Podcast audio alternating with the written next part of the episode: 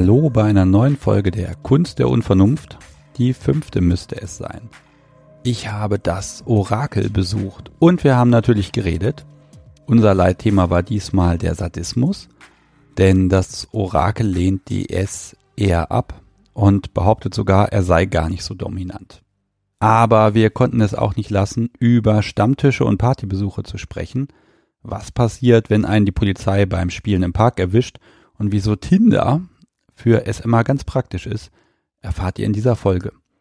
Gleich geht's los, aber heute mag ich noch über das böse Geld reden. Einfach so haben nämlich Julia und David beschlossen, den Podcast jeden Monat mit ein paar Euros zu unterstützen. Dankeschön an euch und das ist auch der perfekte Grund, das etwas zu bewerben. Es gibt bei Steady eine Spendenseite für die Kunst der Unvernunft. Dort könnt ihr mich bei diesem Projekt unterstützen. Technik, Fahrtkosten, Equipment und mein Kaffee wollen finanziert werden. Es ist zwar ein Hobby und ich mache das auch gerne kostenfrei, aber ich freue mich wirklich, wenn der ein oder andere das noch ein bisschen unterstützen möchte. Auf kunstderunvernunft.de findet ihr inzwischen auch ein paar Infos, wie ihr das unterstützen könnt. Und wie immer natürlich der Aufruf zum Mitmachen, denn auch ohne Geld kann man hier wirklich mithelfen bewertet den Podcast, kommentiert ihn, gebt den Link weiter. Ich weiß, das machen schon einige von euch ganz fleißig. Dankeschön dafür. Das ist echt toll und ich bin wirklich überrascht, wie viele Menschen diesen Podcast inzwischen kennen. Jetzt geht's aber los. Auf zum Orakel. Ich sitze hier heute mit dem Orakel. Hallo. Hallo Sebastian, schön, dass du in meinem Wohnzimmer sitzt. Ja, ich habe es geschafft. Wir haben hier einen kleinen Technikpark aufgestellt. Wir schauen mal, ob der uns auch heute auch gewogen ist und nicht im Stich lässt. Jetzt versuchen wir erstmal dich so ein bisschen zu beschreiben, damit die Zuhörer sich auch ein Bild von dir machen können. Du bist 37 Jahre alt, ganz blond, blaue Augen, glatt rasiert. Nichts davon stimmt. Die blauen Augen stimmen tatsächlich. Ja, ich sehe es gerade. Habe ich nie drauf geachtet. Ich bin enttäuscht. Ja, ihr merkt, der Flirt fängt hier schon an. Ach. Unser Leitthema heute wird der Sadismus sein. Ich glaube, da bist du genau der Richtige. Das könnte man so sagen. Zumindest ist es eines meiner wichtigsten Hobbys. Und den, da bist du schon wie lange dabei? Da müsste ich jetzt mal überlegen. Das ist eine etwas schwierige Frage. Aktiv in der Szene seit ich habe es heute nochmal nachgeschaut, nicht seit 2004, wie ich oft erzähle, sondern erst seit 2005. Mit dem Thema seit meiner Kindheit. Okay.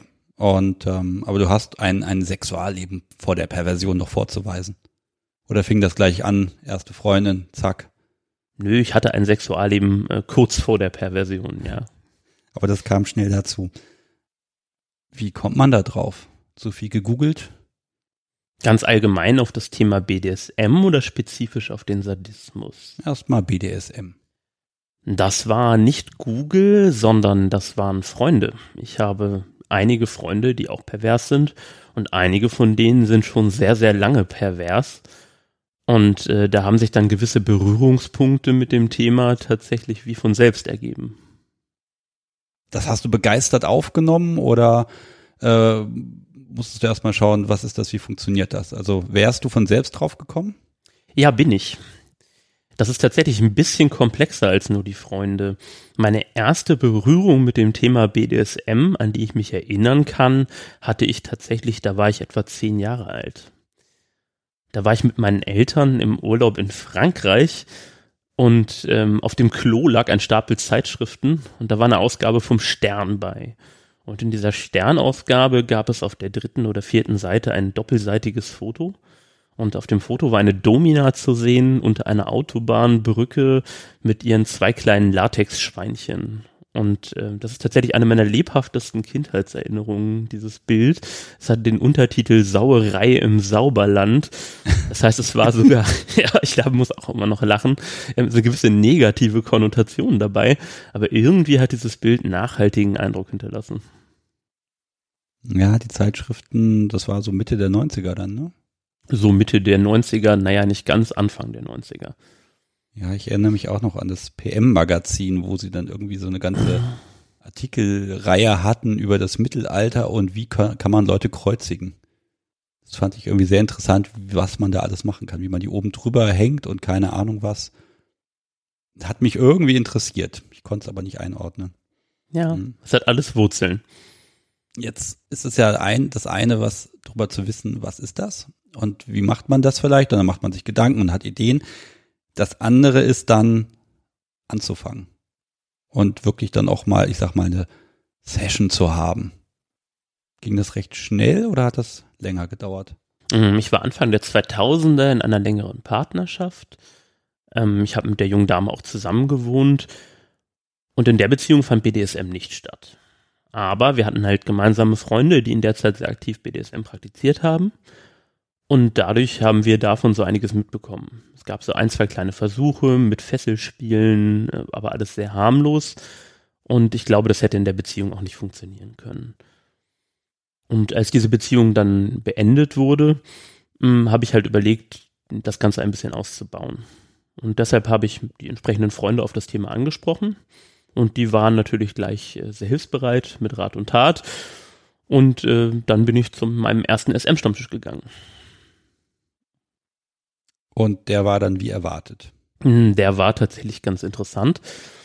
Ähm, ich bin erstmal dreimal an der Location vorbeigelaufen, bevor ich mich getraut habe, reinzugehen. Hab durchs Fenster reingeschaut und geguckt, hm, wo könnten denn da die Perversen sitzen? Da saßen zwei Grüppchen, jeweils drei Personen an zwei verschiedenen Tischen. Und für mich sah, sah keiner von denen so richtig pervers aus. Das waren alles ganz normale Leute. Und deshalb habe ich mich an denen vorbeigeschlichen, bin zur Bar gegangen und habe den Barkeeper gefragt, Entschuldigung, wo ist denn hier der SM-Stammtisch? Und der Barkeeper grinste mich an und brüllte quer durch den Laden. Ach, die Perversen. Na, die sind bei uns im Keller. Da musst du die Treppe runter da drüben. Und alle guckten mich an. Zumindest hat sich das so angefühlt. Es war dann auch im Keller und da waren nicht sechs Leute an zwei Tischen. Da waren dann so gefühlt 30 Personen. Es war ein sehr lebhafter Abend. Es war ziemlich cool. Ich hatte ganz viel Spaß. Und seitdem gehe ich da eigentlich auch jede Woche hin. Ja, da haben wir uns ja auch kennengelernt ist jetzt auch zehn Jahre her. Ja, du bist noch ein ziemlicher Noob. Ja, auf jeden Fall, ne? Aber das finde ich auch immer spannend bei den Stammtischen. Das Publikum, es wechselt so schön durch. Ne? Du hast immer so, so ein paar Konstanten, die sind halt immer da. Und äh, dann hast du aber wirklich die Leute, die kommen, weil sie gerade partnerlos sind, sind ein paar Wochen, Monate da und danach sieht man sie wieder ein paar Jahre nicht mehr. Bis sie wieder partnerlos sind. Genau, also da wirklich so ein periodisches Wiedererscheinen. Mhm. Aber spannend sind eigentlich die Leute, die einfach konstant da sind, weil sie sich dafür das Thema interessieren und nicht eben da sind, um jemand abzugreifen. Das sehe ich genauso, ja. Und wir haben zum Glück ja eine ganze Menge Konstanten. Äh, ja. Jetzt mag ich dich mal ein bisschen rauslocken. Irgendwann wird ja der Tag gewesen sein, wo so ein blanker Arsch vor dir war und du die Ermächtigung hattest, damit was anzufangen. Magst du darüber was sagen? Ja, mag ich. Das war nämlich ziemlich ungewöhnlich. Das war direkt auf einer SM-Party. Und zwar auf einer äh, Party, die es heute nicht mehr gibt. Das war in Hannover die Salto Mortale. Und ich war alleine da, ohne Partnerin, einfach um mal Partyluft zu schnuppern. Das war wenige Wochen nach meinem ersten Stammtischbesuch. Und ähm, da war ein Mädel, die ich sehr, sehr sympathisch fand, auch vorher schon. Und die hat mich den gesamten ganzen Abend über hart angeflirtet. Und ich habe es erst gar nicht so richtig gemerkt. Die war halt provokant ohne Ende, hat mir die Zunge rausgestreckt, hat dumme Sprüche gemacht und das die ganze Zeit über.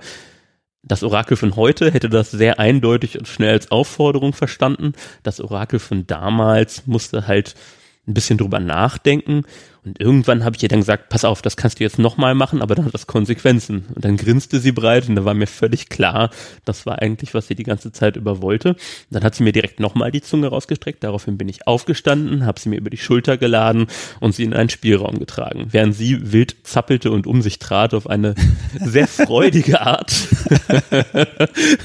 und dann habe ich sie über einen Bock gefesselt und ihr den Hintern versohlt und sie dabei selber in einem Spiegel zugucken lassen, woran sie viel Spaß hatte. Wie war das hinterher? Es war schon ein Aha-Erlebnis, hat mir viel Spaß gemacht, war wirklich toll. Es war halt kein Sex dabei, es war wirklich nur Hauen. Ähm, ich habe gemerkt, wie viel Spaß ihr das macht, also was ihr das alles gibt an ihren Reaktionen. Die sind für mich übrigens auch ein ganz großes Ding, kommen wir vielleicht später noch zu. Und ähm, Es war ein wirklich toller Abend äh, mit viel Kuscheln hinterher, äh, mit einer sehr netten Verabschiedung und auch mit ein paar weiteren sehr netten Dates, die danach noch gefolgt sind. Jetzt hast du ja direkt als, als Dom, Sadist, also aktiv angefangen. Die andere Seite hast du auch probiert? Nee, habe ich tatsächlich nicht. Ist auch so gar nichts für mich in meiner Wahrnehmung. Ähm, ich kann weder aus Schmerz für mich irgendetwas ziehen, noch äh, mag ich es, wenn mich irgendjemand rumkommandiert, habe das Bedürfnis, irgendjemandem zu dienen. Das ist nicht mein Ding.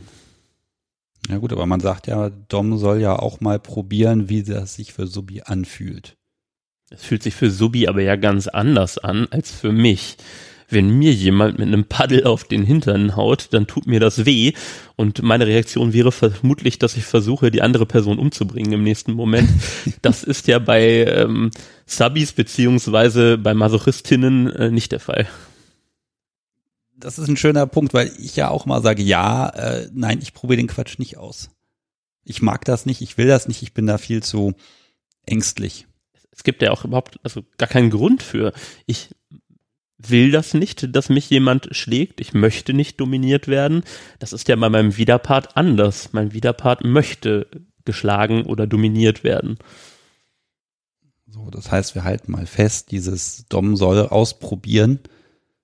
Das streichen wir einfach für die Zukunft komplett. Das erzählen wirklich alle, die ganz toll verantwortungsvoll sind und die sich auskennen.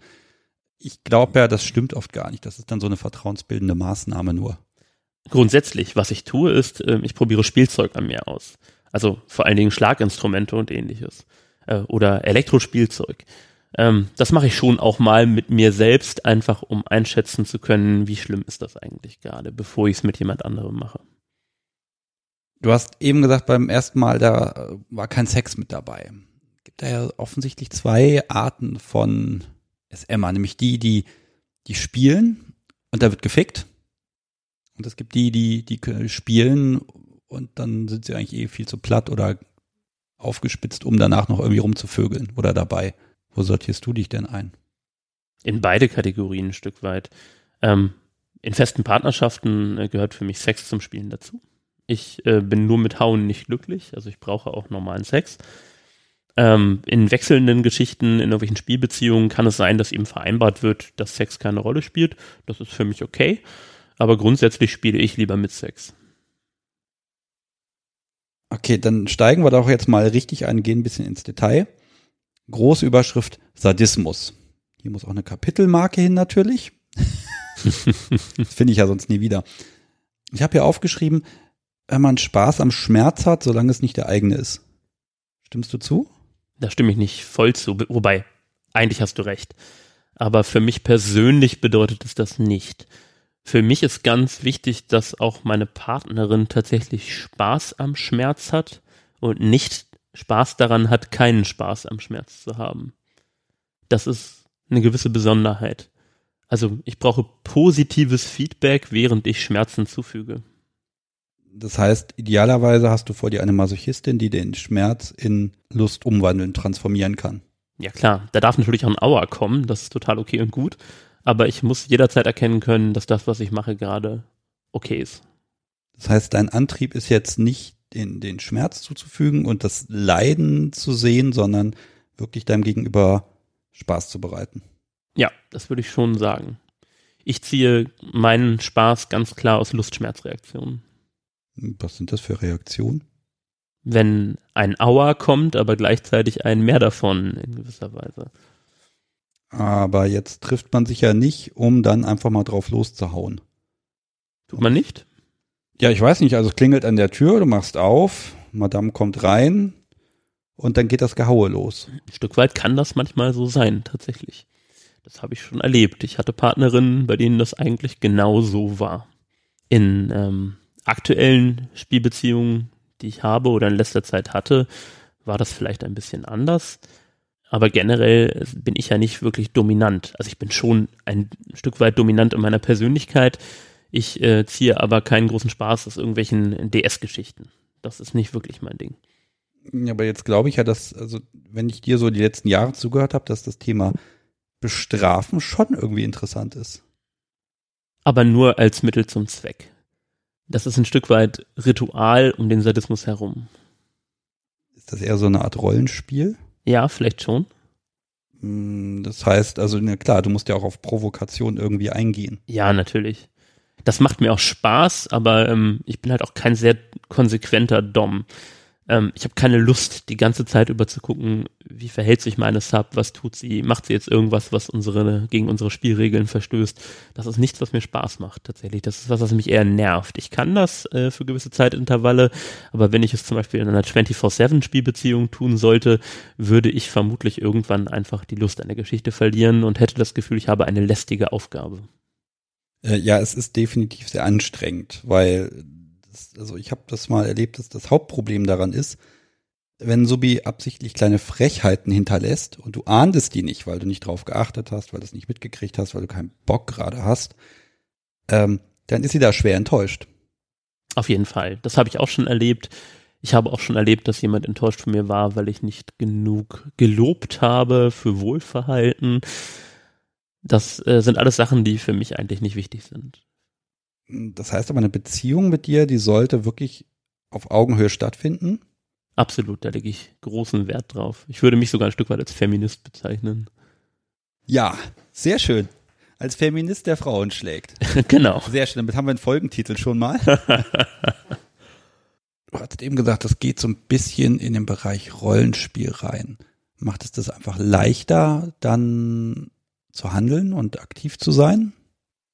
Das sehe ich so nicht unbedingt. Es gibt dem Ganzen ein Gerüst, an dem man sich ein Stück weit langhangeln kann. Ja, das vielleicht schon. Rollenspiele, auch im sexuellen Bereich, finde ich generell ganz interessant, aber nur, weil es auch ermöglicht, sich mal anders zu verhalten, als man das normalerweise tun würde und andere Dinge zu erfahren, als die, die man normalerweise erfahren würde. Zum Beispiel? Ja, nehmen wir ein klassisches SM-Rollenspiel, das klassische Verhör. Ich bin eigentlich kein KGB-Verhörexperte, aber es ist schon mal interessant, sich als solcher auszuprobieren. Eigentlich. ja, eigentlich. Da habe ich immer ein bisschen Respekt bei Verhörspielen, sage ich mal, äh, weil ich immer nicht weiß, ich grabe und buddle dann und ich weiß immer nicht, wo, wora, wo ich dann ankomme. Das finde ich sehr schwierig. Es ist auch nicht ohne, aber ich glaube, alles, was wir so tun im SM-Bereich, ist nicht ganz ohne. Jetzt haben wir ja den Sadismus im Fokus und wir kommen immer wieder vom Thema ab. Offensichtlich möchte ich nicht darüber sprechen. da gibt's ja verschiedene Kategorien. Das heißt zum Beispiel Sadismus auf der körperlichen Ebene, dass man wirklich Schmerz zufügt. Das kann aber eben auch eine, der Sadismus sein, dieser Spaß an der Situation, am Zwiespalt. Das verwendest du, glaube ich, alles irgendwie. Ich verwende das alles irgendwie. Ich baue auch gerne eine psychische Komponente in mein Spiel ein mit kleinen fiesen Mindfucks. Äh, Das kann ganz gut funktionieren, wobei dann eben auch die Grenzen zum DS sich ja so ein bisschen verschwimmen an einigen Stellen. Das stört mich aber auch nicht. Ich brauche keine reine Lehre in dem, was ich tue. Äh, ich glaube, wenn man DS jetzt nicht so toll findet oder da keinen Fokus drauf hat, ähm, während des Spiels muss man natürlich schon irgendeine eine Art Szenario oder Umgebung haben. Richtig. Würde ich auch nicht als DS nennen. DS würde ich wirklich als dieses permanent äh, Ding abgrenzen. Ja, richtig. Also psychischer Sadismus, den finde ich eh spannend. Der ist so spurenfrei. Sehr spurenfrei. Wobei, ist der spurenfrei? Das ist die Frage. Du kannst danach schwimmen gehen. Ja, das kann man, das stimmt. Ja, so harmlose Dinge, die vielleicht gar nicht harmlos sind. Eine Partnerin äußert mal den Wunsch, vielleicht auch was unter Einbindung einer dritten Person zu machen. Und dann äh, schafft man halt kleine Andeutungen, die suggerieren, dass das passieren könnte in absehbarer Zukunft. Und irgendwann fesselt man sie halt über einen Tisch und äh, lässt jemanden in die Wohnung rein. Zumindest hört es sich so für sie an. Und plötzlich wird sie von jemand ganz anderem gehauen als dem üblichen Herrn, der da hinter ihr stehen sollte. Und sie nimmt das auch so wahr und realisiert erst ganz am Ende des Spiels, dass eigentlich das die ganze Zeit über nur eine Person war. Das könnte ich, man muss da echt aufpassen, weil das könnte ich mir dann an ihrer Stelle auch sehr enttäuschend vorstellen. Hm, wenn man das richtig macht, nein. Außerdem, es geht ja um Sadismus. Ja. Ja, wir, wir haben natürlich jetzt hier, wir könnten eine Million Anekdoten hernehmen, was hat man alles schon ausprobiert. Ist das so ein Highlight, wo du sagst, boah, das hat mir nochmal eine andere Welt eröffnet? Das finde ich eigentlich ziemlich schwierig. Ich habe schon in ganz viele Welten hineingeschaut und ganz viele Welten ausprobiert. So ein einzelnes, krasses Highlight äh, zu benennen, fällt mir tatsächlich schwer. Ja, was wird dir so als erstes in den Sinn kommen, wo du sagst, ja, das war mal neu oder unerwartet? Unerwartet war ähm, vor vielen, vielen Jahren äh, ein Date mit einem Mädel, die ich aus einem ganz anderen Kontext kannte. Ähm, die ist dann bei mir zu Hause gewesen und äh, ja, dass da irgendwas laufen würde, war eigentlich klar, aber dass das etwas Laufen dann nachher Fisting war, damit hatte, glaube ich, keiner von uns beiden so richtig gerechnet. Und das machte ihr tatsächlich großen Spaß und ich glaube, sie hat dann für sich einen neuen Fetisch entdeckt an dem Abend. Das war ziemlich cool. Und du, du hattest es ja vorher selber noch gar nicht gemacht. Nein. Das heißt, sie hat dir erklärt, wie es geht, oder ihr habt einfach ich, rumprobiert? Ach, bitte. Ich habe selbstverständlich äh, theoretisches Wissen mir vorher angeeignet aus seriösen Quellen und das dann halt mal in die Tat umgesetzt. Das hat direkt funktioniert. Das hat direkt funktioniert. Also Fisting kenne ich jetzt eher, da geht man so ein bisschen aus diesem BDSM-Kontext so ein bisschen raus. Das hatte schon einen DS-Kontext dann auch während des Spiels auf jeden Fall. Und das gehört seitdem in die, in die Muss ich haben Liste? Nö, es gehört in die Kann ich gern haben Liste. Okay. Leider habe ich sehr große Hände. Ja, gut, dann brauchst du halt eine, eine große Muschi. Jetzt als, als verantwortungsvoller Sadist hast du natürlich eine wohlsortierte Spielzeugsammlung. Das ist richtig. Bist du eher der Typ Materialschlacht oder reicht auch eine kleine Reisetasche?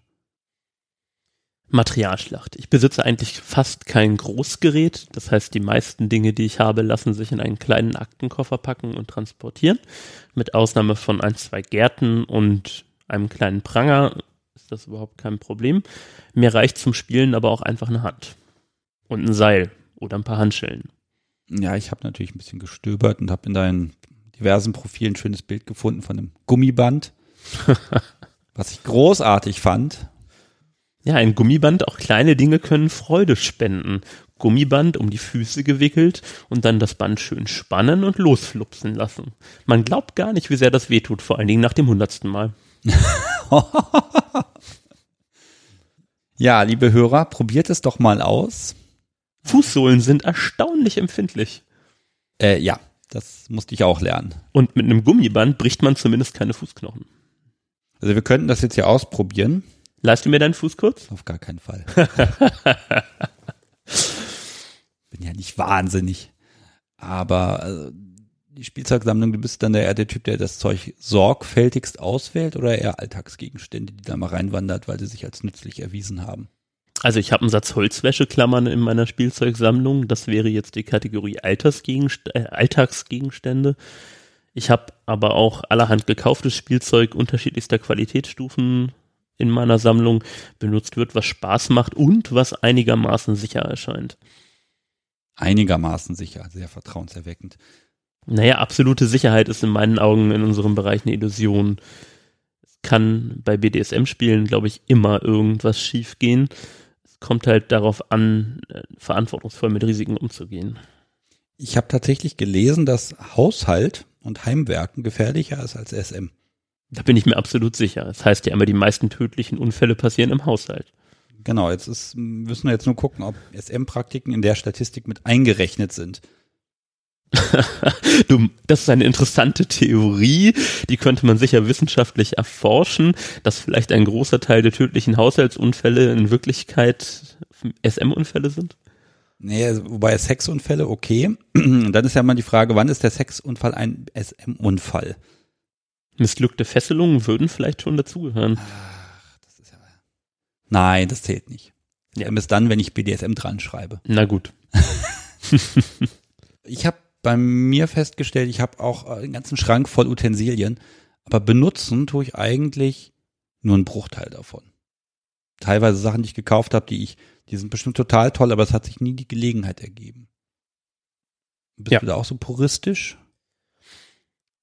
Eigentlich nicht. Ich kaufe Spielzeuge nur dann, wenn ich mir auch sicher bin, dass ich sie benutzen will, meist auch mit wem ich sie benutzen will und wie ich sie benutzen will. Das heißt, normalerweise kaufe ich mir dann ein neues Spielzeug, wenn ich merke, dass es mir fehlt. Die Spielzeuge, die bleiben ja dann bei dir. Also wenn du jetzt mit Spielpartner was machst, den du vielleicht nur recht selten oder nur ein paar Mal interagierst, äh, die Sachen, also ich habe das bestimmte Sachen wie Rohrstock, da sage ich mal, der ist seelengebunden. Also wenn der auf einen Popo draufgehauen hat, dann haut der nicht mehr auf dem anderen Popo. Das finde ich einfach unhygienisch. Verschenkst du die Sachen dann oder? Das habe ich auch schon gemacht. Kommt drauf an, bei welchen Sachen. Die meisten meiner Spielsachen lassen sich ganz gut reinigen und desinfizieren. Jetzt bin ich natürlich neugierig, da mal reinzugucken. In meine Spielzeugsammlung. Ja. Das können wir gerne tun, auch wenn ich sie nicht speziell für heute aufgeräumt habe. Das ist überhaupt nicht schlimm. Aber bevor wir jetzt hier eine Pause machen und ein bisschen gucken, jetzt haben wir ja diese, diesen ganzen Praktiken Zoo. Ne? Wir haben ja von Spanking, Bondage über, ja, hatten wir ja Klinik in der letzten Folge. Spanking, Psychospiele, das scheint so dein, das scheinen so die Schlagwörter zu sein, die man bei dir draufkleben kann. Ist da noch was, was, was ein bisschen unerwartet wäre oder wo du sagst, das machen recht wenige? Unerwartet eigentlich nicht. Ich glaube, bei den Leuten, die ich in der Szene so treffe, bin ich ein bisschen eine Ausnahme, weil, das habe ich ja schon gesagt, DS keine Rolle, keine nennenswerte Rolle in meinem Spiel spielt. Ich bin auch sehr glücklich in einem Spiel ohne Machtgefälle, ganz ohne Machtgefälle, wo gekuschelt wird und ich der Partnerin nebenbei wehtue. und wo einfach überhaupt kein, ich fessele sie, ich fixiere sie irgendwie dafür, sondern nur ein reines, äh, intensives Kuscheln, vielleicht auch Sex mit Wehtun stattfindet. Mit dem beide direkt einverstanden sind, wo auch kein gespieltes Nein kommt an irgendeiner Stelle, sondern einfach nur hedonistischer Genuss für beide. Da geht es dann aber tatsächlich auch um die Reaktion dann. Ja. Also so wie ich sag mal, sie dir einen runterholen kann im Bett und du findest das gut und beide sind einverstanden, machst du halt irgendwas anderes, was so ein bisschen sie reizt. Ja, klar. Kuschel-SM. Kuschel-SM. Oha, jetzt habe ich einen ganz schlechten Ruf weg. Ja, auf jeden Fall. Ich bin ein Kuschel-SMler, ich gebe es zu. Nein, ich glaube ich glaube ja, dass tatsächlich ganz viele äh, genau so ticken, aber sie mögen es nicht zugeben, weil die, wenn man sich in der Szene bewegt, dann hat man ja immer gleich diese, diese Erwartungshaltung. Da ist die unterwürfige Sub, die sich an Regeln hält. Da ist das DS, hat gefälligst da zu sein. Auf dem Stammtisch hat man sich so und so zu verhalten. Da muss man ja erstmal drüber stehen und zu sagen, äh, nö, ich mach das anders.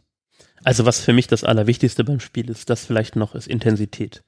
Ich kann überhaupt nicht ab, wenn eine hohe Distanz zwischen mir und meinem Sabi da ist. Ich brauche Nähe beim Spiel. Ich brauche Unmittelbarkeit der Reaktion und hohe Intensität. Das ist total wichtig, damit ich Spaß habe. Wenn das nicht so ist, wird mir ganz schnell langweilig und ich habe keinen Bock mehr. Dann schickst du sie nach Hause. Ja, tatsächlich. Echt? Ja. Bist du da nicht noch irgendwie noch ein bisschen höflich oder so? Ja, selbstverständlich bin ich höflich, aber man kann eine Situation auch höflich abbrechen. Hm, kommen wir noch mal so ein bisschen zum Spiel an sich. Ich habe dir gestern zugehört und da habe ich gemerkt, so die Zwickmühle findest du ganz gut. Also so wie dazu zwingen, nur noch die Auswahl zwischen Pest und Cholera zu haben. Ich finde Pest und Cholera sind richtig großartig, ja. Das fällt ja auch in die Kategorie Psychospiele. Ja, aber ich finde das immer so schwer herbeizuführen. Ich kann ja kurz das Beispiel nochmal erzählen, das wir ja, gestern hatten. Bitte. Ähm, da ging es um ein äh, besonderes Spielzeug, nämlich um das Teletakt-Halsband Kurze Erklärung vielleicht, Teletakt-Halsbänder sind Elektroschock-Halsbänder, die ursprünglich mal zur Erziehung von Hunden gedacht waren. In diesem Einsatz finde ich die total schlimm. Hunde sollten nicht mit Strom gequält werden, ist völlig klar, das ist Tierquälerei und aus diesem Grund in der Verwendung bei Haustieren auch äh, verboten in Deutschland. Ich finde aber in der Verwendung an Menschen sind die richtig großartig. Warum finde ich das großartig?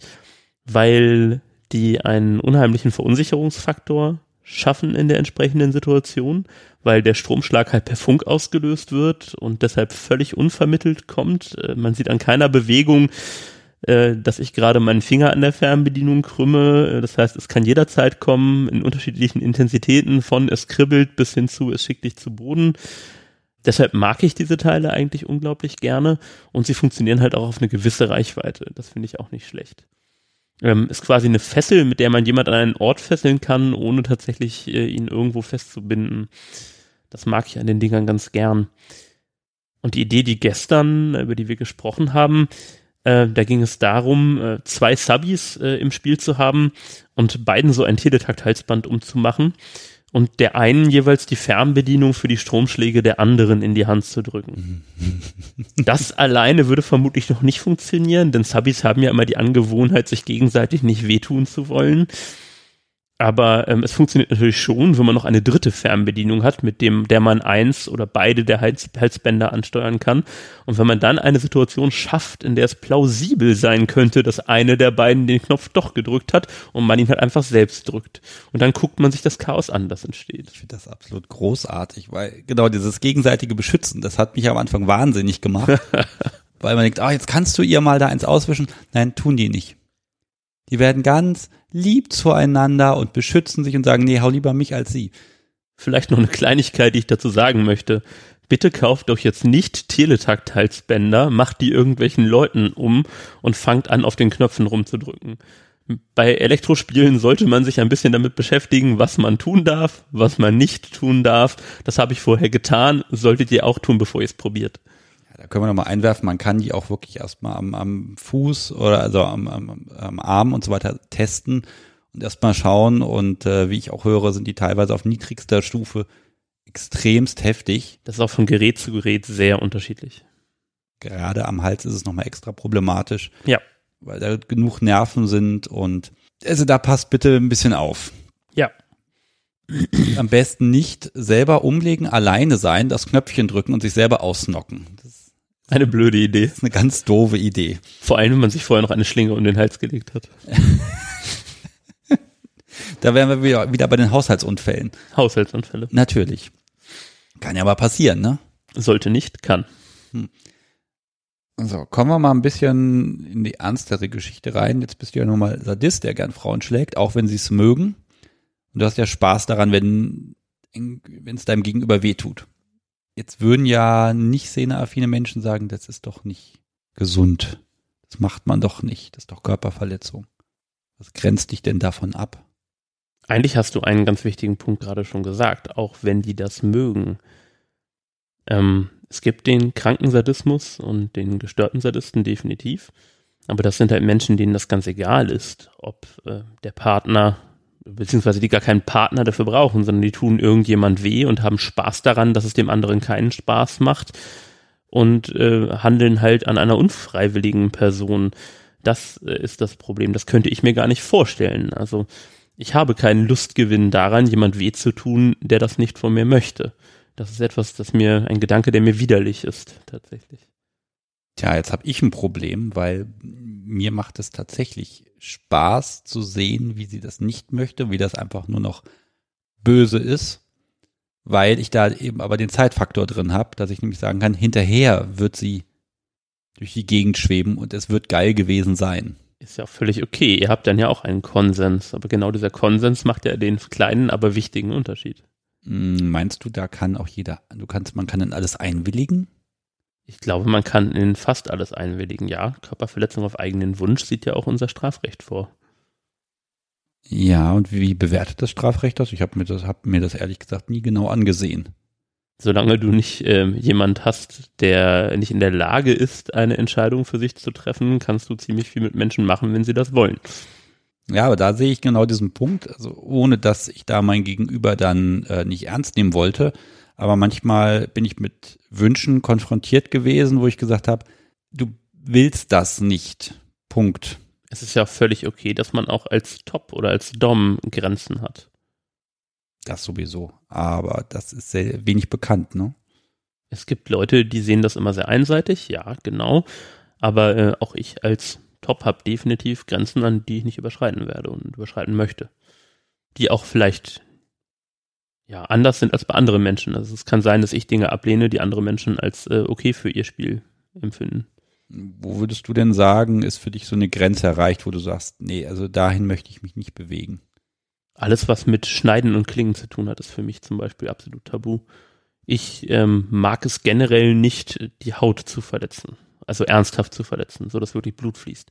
Ich weiß, dass andere Leute das anders sehen und ähm, anders praktizieren. Das können die auch, das ist auch okay, aber für mich persönlich ist das nichts.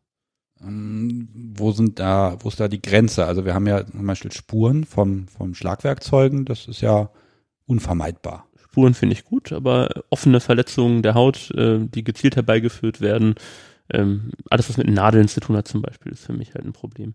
Das ist total okay, wenn andere Leute das mögen, weil du gerade so grinst. Aber ähm, ich äh, mag das halt nicht diesen Konsens, wie stellst du den denn her? Also du kannst ja nicht, also, gerade bei diesen, bei diesen Spielen, wo man ganz viel in die Psyche auch reingeht, basiert das ja darauf, dass du nicht vorher sagst, was da passiert und was du tust. Du kannst ja das Einverständnis sozusagen gar nicht holen. Ich kann aber zumindest vorher intensive Gespräche mit meiner Partnerin führen über die Dinge, die sie will und ganz wichtig auch über die Dinge, die sie nicht will. Und wenn sie explizit etwas ausschließt, weil sie davor riesige Panik hat, was weiß ich, jemand hat Angst vor Spinnen, dann würde ich sie tatsächlich auch nicht mit Spinnen, äh, auch nicht mit der Illusion, es könnten Spinnen im Spiel sein, traktieren. Das tue ich tatsächlich nicht. Ja, das, da glaube ich, mein Panik ist eh immer ein ganz schlechter Begleiter. Also wenn, wenn mein Gegenüber Panik bekommt, dann, ah, das ist dann eine Situation, die kann ich dann auch nicht mehr steuern, weil Panik ist halt einfach so eine Urreaktion äh, da kann ich dann nicht, auch nicht sagen, beruhig dich, das war alles gar nicht so. Die Panik ist dann erstmal echt. Ja. Vielleicht noch einmal zurück zum Thema Sadismus und kranker Sadismus. Ich hatte einmal eine sehr gruselige Situation. Da bin ich mit einem Taxi zurückgefahren von einer SM-Party. Ich glaube, es war eine Fetischparty. Und mein Taxifahrer hat bemerkt, von was für einer Veranstaltung ich komme. Ich trage im Alltag den Ring der O. Das heißt, ich bin von außen auch als SMler zu erkennen und habe auch gar kein Problem damit, wenn mich jemand auf das Thema anspricht. Das war aber das eine Mal in meinem Leben, wo mich jemand auf das Thema in einer Weise angesprochen hat, die für mich erschreckend und gruselig war. Was, mhm. was hat er gesagt? Der fragte erstmal ganz normal nach, ja, war das da jetzt gerade so eine SM-Party? Ich sehe den Ring, den du da aufhast und habe halt die Klamotten der Leute gesehen, die da rausgekommen sind. Dann habe ich ihm das erstmal kurz erklärt und habe gesagt, ja, das war eine SM-Party, war wirklich schön, war ein guter Abend. Ja, also ich finde sowas ja auch total interessant, kam dann zurück. Das war auch noch völlig okay. Da hätte ich auch überhaupt kein Problem damit gehabt. Wenn ich mich mit den Leuten so zehn Minuten unterhalten habe, sage ich denen, ja, dann komm doch mal zu unserem Stammtisch. Äh, wir freuen uns auch über Neuzugänge. Gar kein Problem. Aber der war halt ein bisschen anders. Und der fing dann halt sofort ungefragt an, mir seine persönlichen sexuellen Fantasien zu schildern. Und die drehten sich eigentlich alle nur darum, jemand anderem weh zu tun und da spielte Konsens überhaupt keine Rolle in diesen Fantasien. Also da ging es wirklich darum, Menschen Leid anzutun. Das ist ja etwas, was ich nicht tue. Das ist ja kein Leid in dem Sinne, weil die Leute es gerne wollen. Das ist für mich ein, ein wichtiger Unterschied. Sondern es ging darum, Menschen Schmerzen zuzufügen, die keine Schmerzen mögen und das auch nicht gut finden. Mhm. Das war also eigentlich für mich jemand, äh, wo ich rückblickend denke, der wäre auch ein potenzieller Kandidat äh, für einen Serienmörder in irgendeiner Weise, so wie er das beschrieben hat.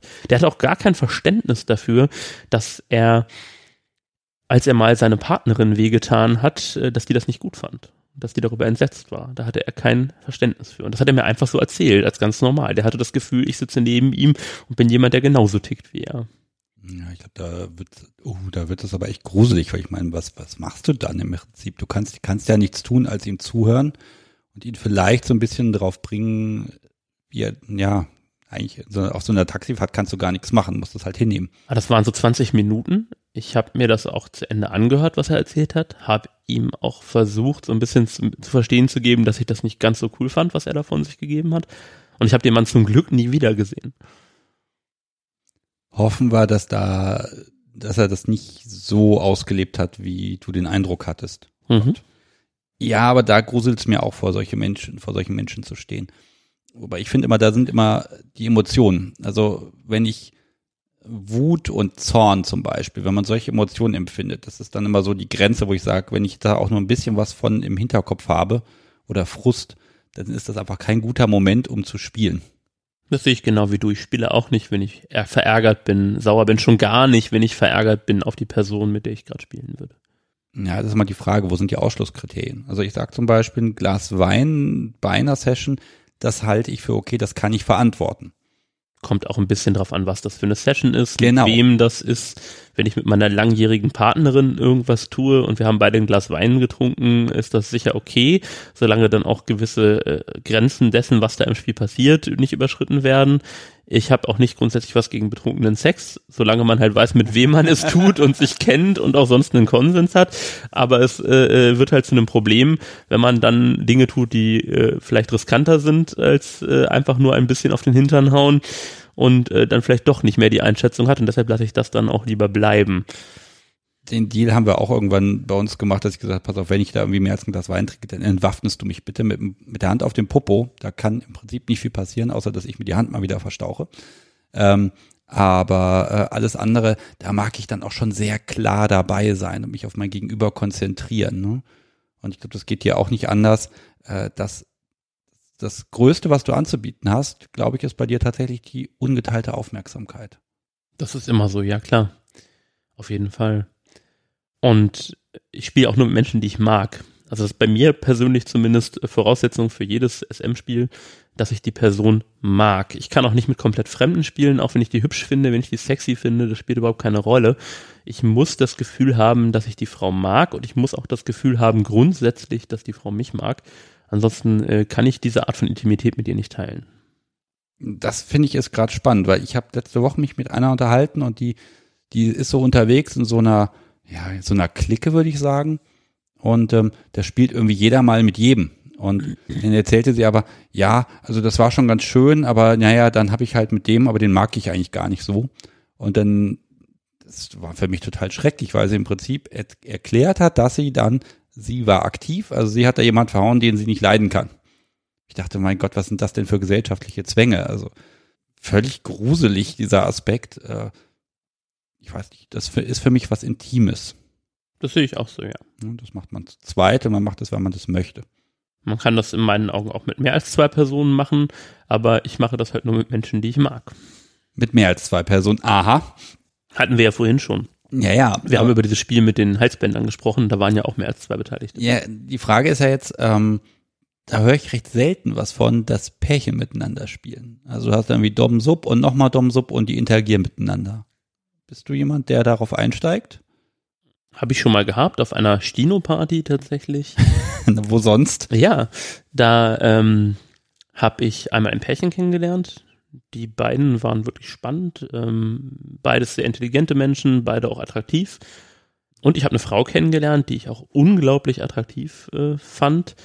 Und äh, ich merkte halt auch, dass es auch zwischen den beiden Mädels geknistert hat. Und äh, der Rest des Abends war dann irgendwann so ab 1 Uhr nachts ein äh, spannendes Vier-Personen-DS-Spiel im Schlafzimmer.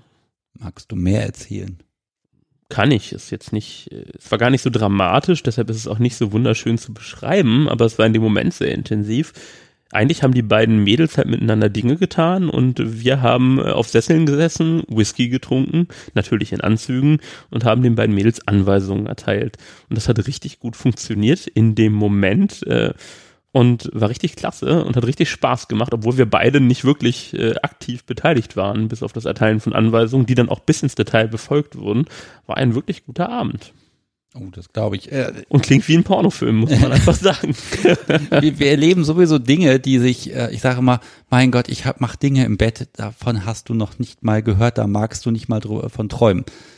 Das ist immer ganz schwierig, ne? wenn man dann irgendwie in der Verwandtschaft oder irgendwie bei geschäftlich irgendwo ist und dann hält man die Klappe, während sich dann dein, dein Geschäftspartner damit brüstet, dass er schon mal einen Dreier hatte und du denkst dir, ja, das ist aber schön. Du machst Dinge im Bett wie Stino. Ja, ja, auf jeden Fall. Das Bett ist total super, weil das ist recht gut gepolstert. Überlebt so wie länger. Das stimmt. Ähm, was aber, was, was ein Problem für mich immer ist, wenn, wenn man da zu viert agiert, dass ich tatsächlich, tatsächlich ganz große Probleme habe, mich auf den gegenüberliegenden Dom zu konzentrieren, damit ich mit seinem Subi nicht Dinge anstelle, die er jetzt gerade nicht gut findet. Also wo es dann seine, seine Kompetenz überschreitet oder ne, seine, seine Grenze, inwieweit ich mit ihr interagiere, weil ich möchte das ja selber auch nicht. Und da habe ich festgestellt, dass dieses Verständnis unter der Herrschaft, dass das ganz viel Raum einnimmt. Das ist für mich ganz schwierig, das zu koordinieren. Das Problem würde ich auch so wahrnehmen. In der spezifischen Situation, die ich eben beschrieben habe, hat er halt seiner Partnerin Anweisungen gegeben und ich dem Mädel, das ich an dem Abend kennengelernt habe. Okay, das macht die Sache recht einfach. Ich würde gern, weil ich so neugierig bin, einen Ausflug machen zum Ding der Woche. Das Was ist das? Ding der Woche gibt es. Wunderbar. Wir haben zwar nicht jede Woche eine neue Folge, aber zeig her. Ich muss es holen gehen. Geh es holen, ich drücke den tollen Pauseknopf. Mach mal die Augen zu. Vertrau mir. Okay, das Ding der Woche ist, es ist irgendwo hier im Raum. Ich bin gespannt. Die Augen, meine Augen sind zu. Okay. Mach die Ohren auf. Ah. okay, wunderbar. Sehr schön. Ich muss jetzt ein bisschen beschreiben, was das ist. Und zwar ist das ein kleiner Viehtreiber. So in handlicher, ja, in Handtaschengröße. Richtig. Und bei diesem Ding der Woche kann ich ganz viel erzählen, weil ich habe das gleiche Ding. Wie überraschend. Ja, ja. Also, okay, also erstmal beschreiben. Wir haben hier einen, einen, ich sag mal, Feuerknopf. Drückt man drauf, macht es dieses Geräusch. Wunderbar. Und natürlich noch so ein Sicherungsschalter, damit das dann, damit auch nichts passiert. Zwei Kontakte, sieht aus wie so ein, so ein Teil von, einer, von einem Schokostecker. Ja, leg das Ding ruhig ein bisschen weiter weg von mir. Entweder hab ich es in der Hand oder da ist ein halber Meter zwischen mir und dem Teil, denn ich mag die Dinger nicht. Wirst du nervös? Auf jeden Fall. Bedauerlich. Also Strom geht gar nicht. Autsch. Okay. Das Orakel hat sich gerade selber, selber getasert, jetzt liegt er hier ohnmächtig. Nein. Aber es ist ein schönes Teil. Hm. Kann ich natürlich dazu die Anekdote erzählen, du hattest das Teil mit auf dem Stammtisch. Ja. Das geht bei unserem Stammtisch hier, da kann man das dabei haben. Äh, Und danach lag mir sowieso ganz merkwürdig in den Ohren. Also sie hat nicht gesagt, ich soll dieses Teil anschaffen, aber sie hat mir schon sehr zu verstehen gegeben, dass das interessant sei. Und dabei leuchteten die Augen immer so. Und natürlich habe ich dann bei Amazon eingekauft. Gut investierte 40 Euro oder 38 Euro. Ich glaube, es waren sogar nur 20. Okay. Kam sonst woher, es sieht genauso aus. Ich glaube, ein anderes Logo ist drauf, je nachdem, welcher Chinese das wieder zusammengeklebt hat. Und ähm, ja, erzähl doch mal was darüber. Was erlebt man damit? Also ich finde das Spielzeug aus ganz vielen Aspekten heraus spannend. Auf Stammtischen ist es unglaublich spannend, weil erstmal jeder Angst davor hat. Das ist auch der Grund, warum ich es im Spiel gerne benutze. Strom schafft Angst bei Menschen. Ähm, ist eine schöne Reaktion, die einfach sofort da ist, wenn jemand das Ding sieht. Man sieht sofort das große P in den Augen. So, Nein, Definitiv. Hilfe, Strom. Ähm, auf dem Stammtisch ist es schön, es mitzubringen, weil die Leute Angst davor haben, es dann aber trotzdem ausprobieren. Ich mag es ja auch, wenn Menschen sich überwinden, irgendwas zu tun. Und ich weiß vorher, dass es ihnen meist irgendwie auch gefällt, wenn sie sich dann überwunden haben. Das ist bei dem Spielzeug nämlich auch so. Ganz viele Leute, die am Anfang sagen, oh Gott, nein, niemals, finden das Ding hinterher doch ziemlich cool. Ich mag es ganz gerne, weil es einen ganz großen psychologischen Aspekt hat. Dieser Piepton ist da ja nicht ohne Grund. Der ist nicht eine Warnung, das Gerät ist jetzt scharf, sondern der Sinn ist, die, das Rind zu konditionieren. Wenn du jetzt nicht umdrehst, gibt's gleich einen Stromschlag, wenn der Ton von Ton kommt. Und das funktioniert nicht nur mit Rindern. Nein, das kann ich bestätigen. Das funktioniert definitiv. Ja, es ist großartig. Also das, das geht auch sehr schnell, dieser Lerneffekt. Wenn man zwei, dreimal gezeigt hat, hier, wenn es piept, dann drücke ich gerade den Knopf. Wenn ich dich berühre, dann macht's Aua. Das lernt man sehr, sehr schnell. Vielleicht zwei kleine Anekdoten zu dem Gerät, die erklären, warum ich es so liebe. Das eine ist eine von unserem Stammtisch. Ähm, da hatte ich das Gerät halt schon einige Male mit und da war auch ein Mädel auf dem Stammtisch den einen Abend, ähm, die das Gerät ganz furchtbar fand und ganz furchtbare Angst grundsätzlich schon dafür hat, davor hatte. Natürlich würde ich niemals einfach ein Elektroschockgerät nehmen und jemand damit elektroschocken, der nicht vorher eingewilligt hat, von mir elektroschockt äh, zu werden. Und äh, trotzdem hat dieser eine Abend, wo alle möglichen Leute mit diesem Gerät rumprobiert haben, sich selbst geschockt haben, andere geschockt haben, die damit einverstanden waren, hat gereicht, um dieses Mädel so sehr zu konditionieren, dass sie immer noch sofort stramm steht, sobald sie den Ton hört. Obwohl sie nicht ein einziges Mal selbst dieses Gerät abbekommen hat. Das heißt, wenn du das als Klingelton, SMS-Ton auf dem Handy hast, dann hast du eine direkte körperliche Reaktion. Total super. Das finde ich großartig. Und das andere war eine Freundin, die mich mal zum Spielen besucht hat. Ähm, da war der unser Stammtisch noch in einer anderen Location. Die ist mit zum Stammtisch gekommen. Die wollte das Teil unbedingt mal ausprobieren. Und äh, dann habe ich sie, da gab es halt Spielgeräte auf dem Stammtisch, dann habe ich sie an ein Andreaskreuz fixiert und habe dieses Teil ausgepackt und es machte diesen Pfeifton und es machte Bzzzt. Und sie meinte, ach, das ist ja gar nicht so schlimm.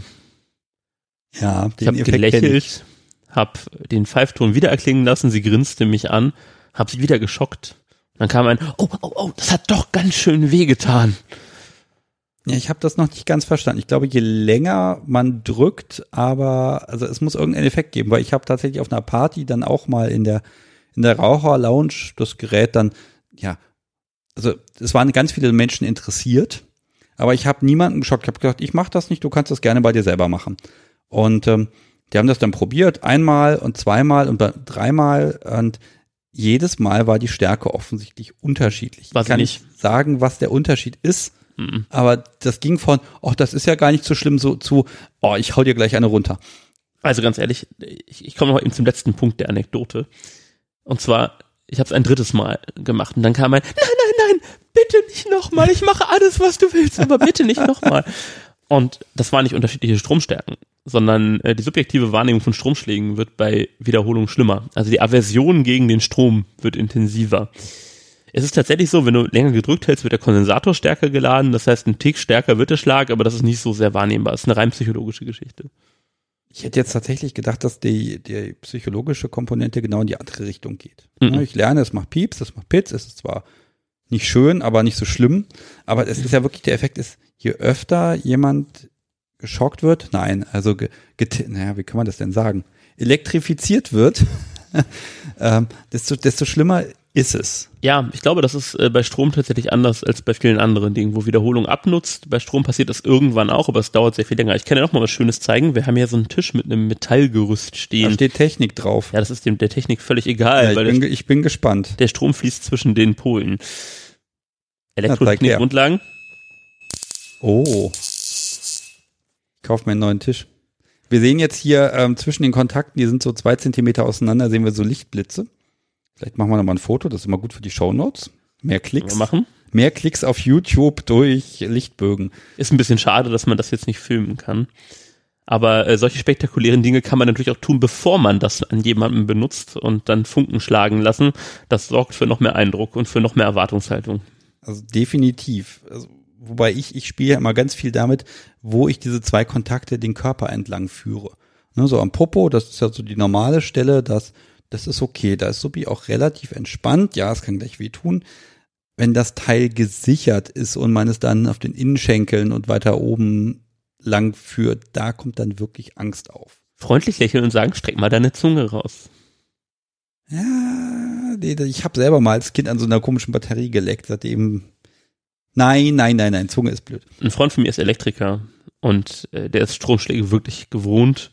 Und der lächelte mich dann an, streckte seine Zunge raus und passte sich gefühlt 30 Stromschläge auf die Zunge und grinste immer noch. Okay, also der hat seinen Gewöhnungseffekt, da braucht man mit Strom nicht mehr ankommen, es sei denn, man hat irgendwie stark Strom. Vermutlich. Eine Sache habe ich diese Woche tatsächlich gelernt. Fußsohlen, ganz böse. Total gut. Ja, an der Stelle ging das gar nicht. Also da habe ich gelernt, dass das Ding an den Fußsohlen, das scheint wirklich enorm kritisch zu sein. Da hat mir Sobi auch ganz klar gesagt, du mach das mal selber an deinen Fußsohlen und nee, mag auch an der Situation gelegen haben, aber äh, ja, Füße, ich mal, kann langsam diese Fußfetischisten verstehen, nicht weil ich Füße gut finde oder irgendwie erotisch anziehend, aber sie sind so unglaublich empfindlich und man traut es ihnen gar nicht zu. Sebastian, gibst du mir bitte meinen Viehtreiber wieder? Du machst Nein. mich nervös. Ich habe ihn entsichert, das ist das Geräusch. Nein, er ist, er ist gesichert. Also, aber es ist dieses Gepiepsgeräusch. Mm. Wir verschrecken wahrscheinlich gerade den einen oder anderen Hörer, der das Ding selber von zu Hause kennt und gerade immer stramm steht, wenn ich dieses Knöpfchen drücke. Ja. Vielleicht kann ich diesen Ton nochmal ordentlich aufnehmen, dann können wir ihn in die Aufnahme gelegentlich äh, rein integrieren. ich lege ihn jetzt mal an die Seite. Ja, es ist mein Signaturspielzeug in gewisser Weise und deshalb äh, fand ich, es müsste dieses Gerät sein. Es ist ein wunderschönes Gerät, es ist auch so handlich, also ich, vielleicht habe ich es eben gar nicht gesagt, es ist jetzt nicht dieses Ding aus, aus irgendwelchen Videos, was irgendwie einen Meter lang ist. Jetzt legt er das Teil irgendwie aus meiner Reichweite raus. Ich finde das irgendwie unfair. ähm, sondern wirklich so ein kleines, kompaktes Gerät und ähm, ich vermute, man kann damit auch gar nicht so viel Schaden anrichten. Naja, da der Strom zwischen den beiden Elektroden äh, fließt und gleichzeitig auch auf einer anderen Frequenz liegt als Steuertöne, vom, als Steuersignale fürs Herz, ist die Wahrscheinlichkeit, damit ernsthaften Schaden anzurichten, jetzt wirklich nicht sehr hoch. Gut, aber generell einmal der Ausspruch, diverse äh, Herzgeräte, so Herzschrittmacher etc., da müsst ihr euch halt selber informieren. Vielleicht ja. fragt ihr euren, euren Spielpartner gelegentlich mal, weil es gibt tatsächlich mehr Menschen in der Szene, als ich dachte, die irgendwie Herzschrittmacher oder irgendwelche anderen Gerätschaften implantiert haben, wo man nie drauf kommen würde. Wie immer vorher klären. Äh, ja, wäre gut. Ich habe natürlich noch so ein schönes Thema bei dir, weil da bist du der erste und einzige, von dem ich gehört habe, dass er das macht. Äh, Partnerwahl und ich, ich darf ich sagen, dass du im Moment solo bist? Das ist voll okay. Jetzt habe ich es gesagt. Und du benutzt Tinder. Ja. ja, ich benutze Tinder. Und du hast da drin stehen im Profil BDSM. Als letztes in meinem Profil steht BDSM Top. Ja. So. Und ähm, mein, mein nächster Gesprächspartner, der, der, der, das ist ganz schön als Vorbereitung, weil der sucht sich immer mit Absicht Stinos, also Menschen, die mit BDSM nichts zu tun haben, um sie dann damit zu konfrontieren. Das scheint irgendwie so ein Thrill zu, Thrill zu sein. Aber bei, bei Tinder frage ich mich natürlich, bei dem ganzen Gewische, mh, hm, wird das überhaupt verstanden, was das heißt? Ich glaube schon. Tatsächlich. Ich habe eine ganze Menge Tinder-Matches, die auf diesen beiden Worten basieren, auf BDSM und auf Top. Sagen die Mädels das? Ja. Da ist jetzt die Frage, sind, wissen die Stinos, was BDSM ist? Oder sind genug Perverse, die auch Tinder benutzen? Das steht da drin, weil ich damit filtern möchte. Ich habe kein Interesse an Partnerinnen, ob nun nur für Sex oder für was Festes, die mit dem Thema nichts anfangen können. Und ähm, den Effekt scheint es auch zu haben. Es kann sein, dass es das Profil besonders interessant macht für Frauen, die was mit BDSM anfangen können, aber ich denke auch, es hält Frauen fest, äh, fern, die ähm, mit dem Thema nichts anfangen können. Zumindest habe ich keine Matches mit Frauen, die mit dem Thema nichts anfangen können schon mal heißt, dass die Frauen sich die Profile tatsächlich durchlesen. Ich auch. Also bei ohne Profil klicke ich normalerweise gleich auf weg damit. Okay. Mhm. Hübsche heißt, Gesichter gibt's viele. Ja gut, aber das ist ja eher die ganz oft die Kunst des Fotografen. Möglich. Das hat ja nichts damit zu tun, wie man tatsächlich aussieht. Also teilweise, wenn man dann drei, vier Bilder dann von einer Person hat, dann sieht man, okay, das war der Fotograf in einem besonders guten Moment und die anderen entsprechen eher dem Alltag und ja, gut. Ich habe mit Tinder ja wenig Erfahrung. Äh, als ich mein neues Handy hatte, war die App vorinstalliert und ich habe dann mal eine halbe Stunde gewischt und festgestellt, ja, das ist ja langweilig, weil genau, die sind ja alle nicht pervers und ich würde ja, ich würde tatsächlich nur in diesem Bereich suchen. Ich habe aber auch schon eine, einiges an anderen Perversen gefunden bei Tinder, wo in den Profilen entweder direkt oder indirekt zu erkennen war, dass es Perverse sind. Jetzt nehmen wir mal an, da ist das Stino-Mädel, die findet BDSM als sich, an sich spannend ähm, und die matcht dich jetzt. Ja. Ist das erstmal, bittet die erstmal um Aufklärung oder was, was passiert? Wie wird kommuniziert? Nach meiner Erfahrung erstmal gar nicht über das Thema mit dem Stino-Mädel. Das Stino-Mädel ist neugierig geworden durch das BDSM im Profil und man schreibt sich erstmal ganz normal und irgendwann kommt dann die alles entscheidende Frage.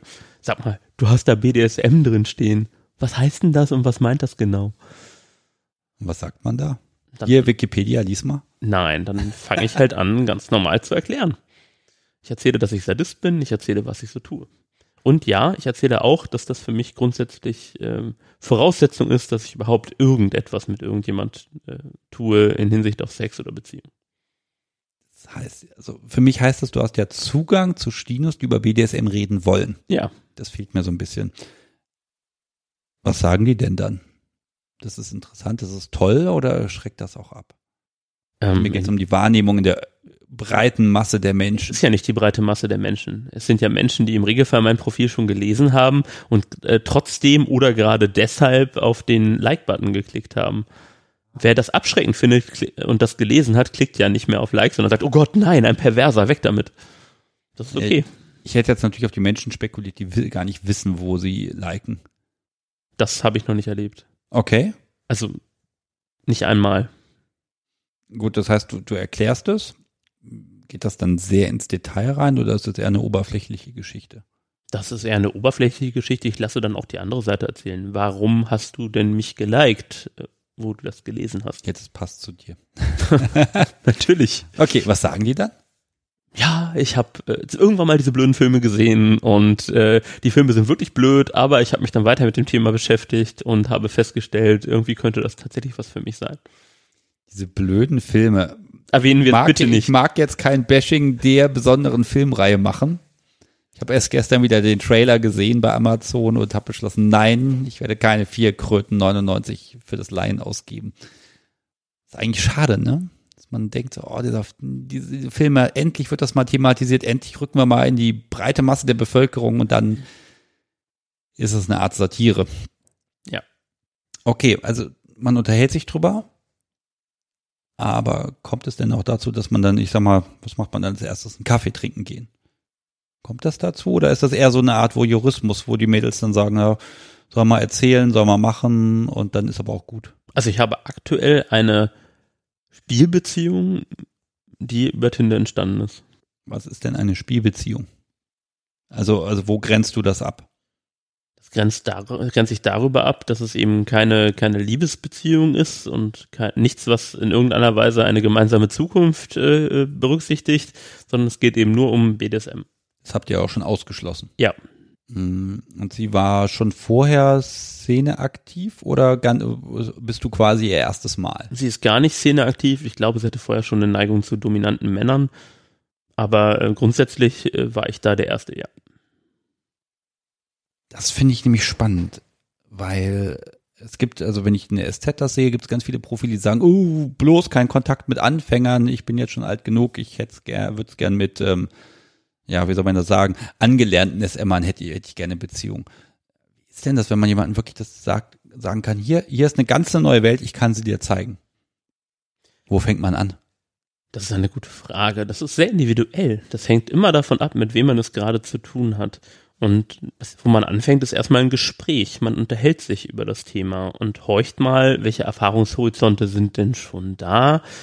Welche Ideen haben die Leute im Kopf, welche Wünsche haben sie und dann schaut man, ob es da ein Match, um die Tinder-Sprache wieder zu verwenden, gibt zwischen den Wünschen und Ideen im Kopf der jeweiligen Person und den eigenen Wünschen und Ideen. Hm, das heißt, also wenn, wenn du jetzt nach Ideen fragst, was, was, was wird denn, was kommt denn da? Also, wenn jemand da noch keine Erfahrung hatte, sind das eher äh, seichte, nette Ideen oder ist das schon eher das ganz böse Zeug? Das ist sehr, sehr unterschiedlich. Es gibt äh, da Leute mit seichten, netten Ideen, wo man sich aber auch gleich ziemlich klar ist, das lässt sich bestimmt irgendwie ausbauen. Und äh, ich habe auch schon direkt gleich ganz böses Zeug gehört und gesagt, oh, lass mal langsam anfangen. Gibt es mal Beispiele, damit wir die Einordnung ein bisschen verstehen? Ja, das eine ähm, ist äh, Fantasien, die zu tun haben mit äh, Fesseln und Ficken und ein bisschen gehauen werden, um es mal so direkt zu sagen. Das ist ja harmlos. Und äh, ganz böse Geschichten, äh, das waren dann schon äh, Objektifizierungs- und Vergewaltigungsfantasien, äh, wo dann der Wunsch da war, äh, gefesselt zu werden, benutzt zu werden. Ich finde, das ist schon eher so in der bösen Richtung. Mit äh, intensiven Schmerzen. Ja, ich finde, ich finde Vergewaltigungsspiele, den Begriff gibt es ja, oder Rape Games. Ja, schwierig. Finde ich, ja, das, das ist ganz kompliziert, weil, ne, die Vergewaltigung wird ja erst dadurch, dass man wirklich nicht will. Und ich hm. finde das auch sehr, sehr problematisch und sehr, sehr schwierig, ja. Ja, also die Begrifflichkeit finde ich einfach kompliziert, weil eine Vergewaltigung wird per se, äh, naja, die Definition der Vergewaltigung ist ja, dass man, dass die Lust einfach nicht da ist. Ja. So. Ja, irgendwann werde ich das Thema nochmal Türen, die wir nicht öffnen, die ich nicht öffnen Nein, möchte. das ist ja völlig richtig. Okay, jetzt haben wir das Tinder-Match. Man hat sich ganz viel unterhalten. Mm, da kommt es ja auch mal dazu, dass man miteinander tatsächlich spielt, aber nur einmal. Also, ich sag mal, das One-Night Slave Girl habe ich mir hier aufgeschrieben. Ist mir noch nie passiert. Noch nie. Also, müsste ich drüber nachdenken, vielleicht mal auf einer Party. Aber ähm, bei Menschen, die ich über irgendwelche Online-Portale kennengelernt habe oder über den Stammtisch, hat es das einmal vielleicht gegeben in der gesamten Zeit, äh, die ich jetzt dabei bin, dass es bei einer einmaligen Geschichte geblieben ist. Okay, und eine einmalige Geschichte. Ich habe immer das Gefühl gehabt, das unterscheidet sich ganz enorm von von einer Spielbeziehung oder von einer Partnerschaft, weil man hat ja nur ein ganz kurzes Zeitkontingent, wo man was erleben kann. Ja, das war aber in dem Fall eigentlich gar nicht so. Das war mega intensiv, sehr, sehr schön, hat eine ganze Nacht gedauert und war richtig klasse. Ist da vielleicht der Reiz, dass man sich eben nicht kennt und eben nicht vorher ausreichend über alle Details gesprochen Nee, man kannte sich schon. hat? Ah, okay, alles klar. Jetzt kann ich mir vorstellen, wenn man da anfängt rumzuflirten, man telefoniert ja, man schreibt ja, dass, also ich würde da sehr schnell in eine Art Spielmodus reinrutschen. Also das Kern, Kennenlernen als, als, als BDSM-Spiel schon. Das mache ich auch so. Also ich schaffe schon ein Machtgefälle äh, im Rahmen des Gespräches auf irgendeiner Ebene. Ähm, das ist dann ja auch eine Art Interview teilweise, ein gegenseitiges Interview eventuell. Und äh, man schafft es schon, wenn man Fragen auf die richtige Art beantwortet, wenn man im richtigen Moment lächelt, äh, wenn man äh, Gestik und Mimik korrekt benutzt, ähm, da äh, direkt ein bisschen äh, eine gewisse Anspannung zu schaffen. Ja, die, die will man ja auch schaffen. Wobei ich habe tatsächlich dieses Ding, ähm, ich habe mal versucht, keine Fragen zu stellen, also keine Sätze zu bilden mit Fragezeichen.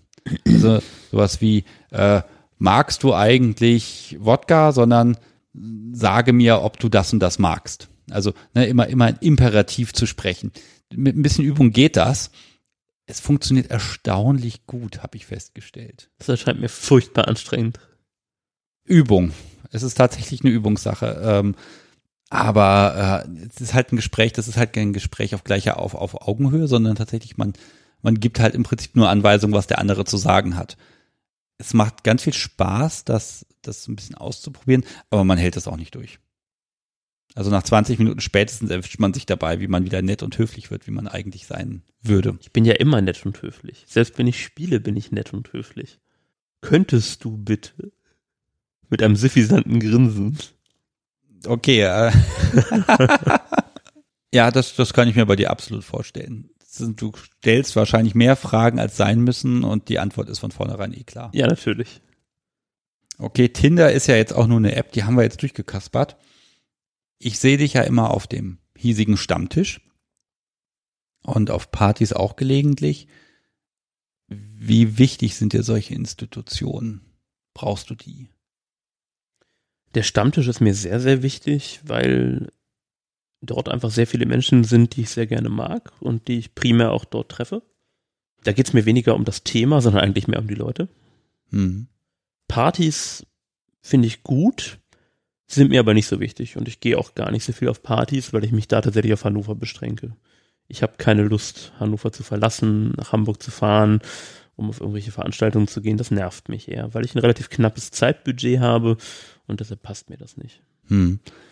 Ich sehe den Stammtisch sehe ich ja immer so ein bisschen als als Filter, also als Community-Filter, wenn da jemand hinkommt äh, und dann noch gar keine großen Erfahrungen hat, dass er erstmal unter seinesgleichen kommt, dass er sich wohlfühlt, aber auch als Filter für diejenigen, die völlig abgedroschen sind. Ein Taxifahrer wäre jetzt zum Beispiel zum Beispiel, äh, wenn der auf den Stammtisch kommt, ich glaube, der würde, würde ja recht schnell eingenordet werden, dass das was mit Konsens zu tun hat.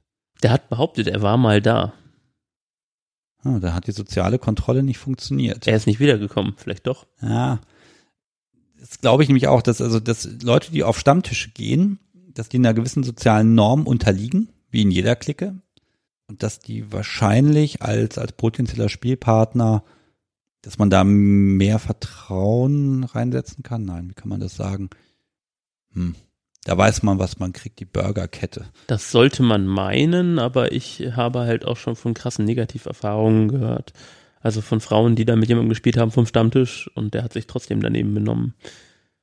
Wird das nicht bekannt? Recht schnell? Sollte man meinen, aber da sind dann vielleicht auch die sozialen Beziehungen eher hinderlich, weil das ist dann halt nicht äh, irgendjemand, sondern dann gibt es ein Problem mit jemandem, der eigentlich ein Freund ist.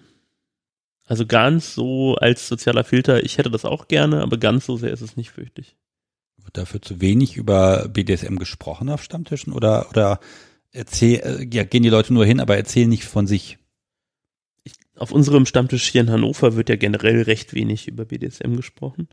Ähm, ich glaube, das ist aber nicht das Problem. Ich glaube, das Problem sind eher, das ist eher, dass die sozialen Beziehungen dahinterlich sind zwischen den Leuten. Die kennen sich alle gut und sind alle befreundet und keiner will dem anderen was Schlechtes. Da sehe ich das Problem. Ist das vielleicht auch eine Einstiegshürde, auf den Stammtisch zu gehen, weil die kennen sich ja alle schon. Also ich, ich glaube immer, dass neue recht gut aufgenommen werden. Wir haben jetzt nun Hörer, die, da habe ich auch schon ein paar Mails bekommen, die mit der Szene gar nichts am Hut haben, die, ja, die ergoogeln BDSM, die besuchen diverse Foren, aber so ein Stammtisch, das scheint dann zu real zu sein, die mögen sich nicht so hintrauen. Würdest du empfehlen, hinzugehen? Auf jeden Fall. Also für mich war das äh, letztlich eine Offenbarung.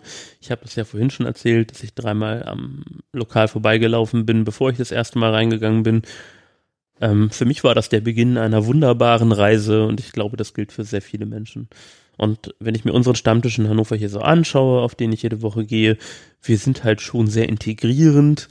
Das heißt, äh, neue Menschen äh, haben bei uns auf jeden Fall die Chance, schnell Kontakte zu sammeln, schnell neue Freunde zu finden, schnell Bekanntschaften zu schließen und werden gut eingebunden. Ich weiß nicht, ob das auf jedem Stammtisch so ist. Es wird bestimmt auch mal Leute geben, die das anders wahrnehmen, aber ich glaube, das Problem liegt dann oft auch bei diesen Leuten.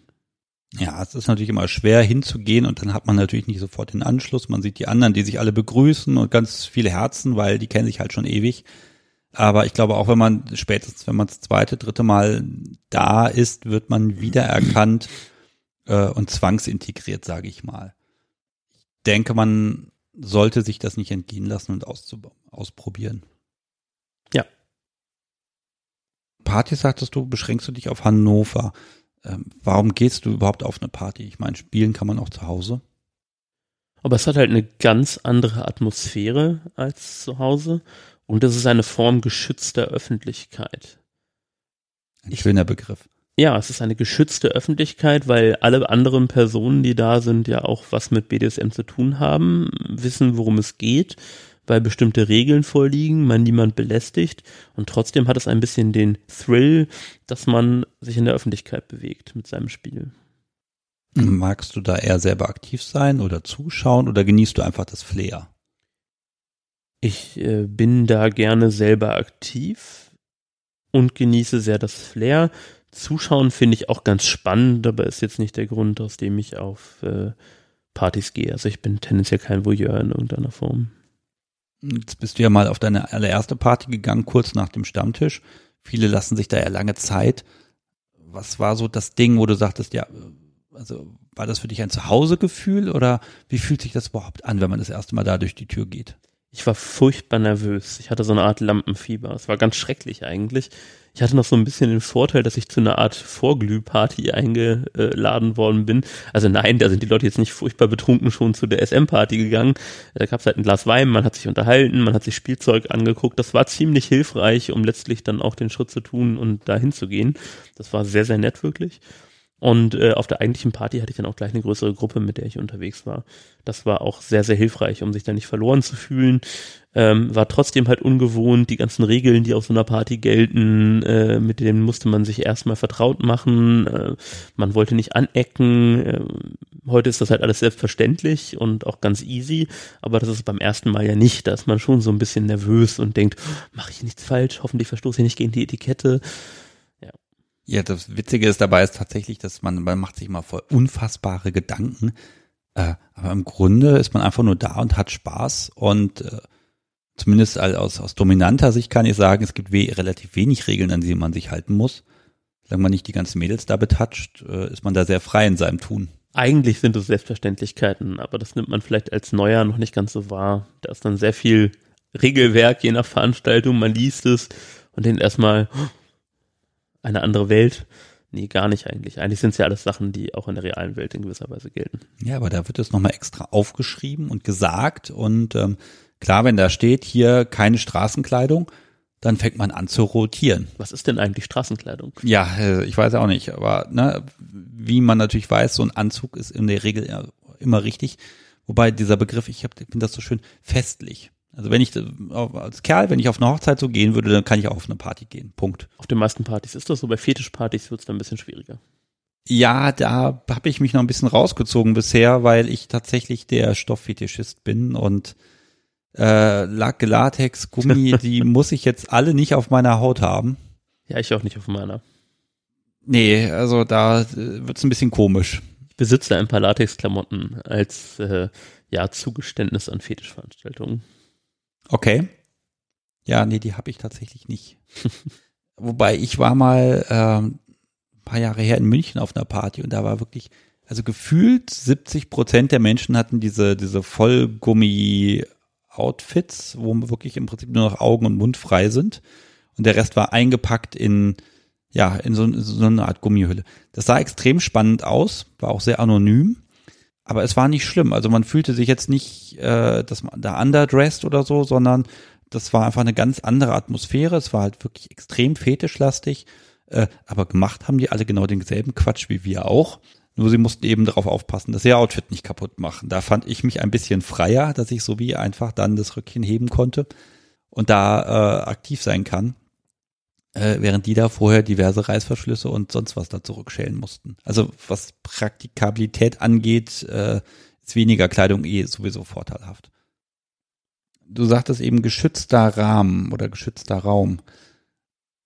Spielen in der Öffentlichkeit. Ist das was für dich? Da muss ich die Standardantwort geben, kommt drauf an. Ein Rechtsanwalt, natürlich. Tatsächlich hat ein, ein Rechtsprof in meinem Studium immer gesagt, das wäre am Anfang immer eine gute Antwort. Man müsste zwar damit rechnen, dass man das elaborieren muss in irgendeiner Form, aber als Einleitung passt das fast immer in jeder Prüfung und überall. Ich höre ich höre so einen Rechtspodcast und da ist wirklich, äh, die haben eine, eine Spardose aufgestellt. Immer wenn jemand sagt, das kommt drauf an, dann müssen sie irgendwie einen Euro reinschmeißen. Das Ding müsste recht voll sein inzwischen. Also, ich spiele gerne mit der passenden Partnerin auf einer Party, also in einer SM-Öffentlichkeit. Ja, ich spiele normalerweise nicht in der allgemeinen Öffentlichkeit.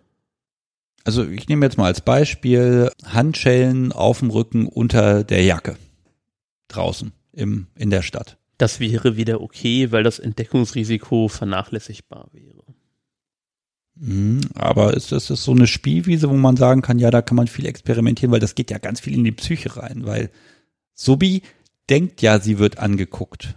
Oder ne, also ich hatte das mal, ich weiß gar nicht, da habe ich ihr in, in meine Spielpartnerin, das ist ewig her, mal so, so ein paar Taschentücher in die eine Seite des BHs reingestopft. Und sie hat wirklich die Krise gekriegt, weil ähm, die Menschen in der Stadt ja jetzt bestimmt alle auf sie schauen, weil ihre Brüste ungleichmäßig groß sind. Die, die ist wahnsinnig geworden dabei. Das waren so 200 Meter, 10 Minuten Fußweg. Ähm, das war wirklich mega, die war völlig fertig danach und da musste ich ja wirklich ein bisschen trösten und schauen, nein, nein, alles ganz in Ordnung, alles gut. Ähm, aber das war ein richtiger Thrill in der Öffentlichkeit. Solche Dinge mag ich auch ganz gerne. Ich habe schon mal bei dem ersten Date einem Mädel dann äh, eine Hundeleine an ihr Halsband gemacht und sie durch den Maschpark geführt. Nachts. Da haben uns auch Leute gesehen, sie fand das ganz furchtbar, furchtbar gut.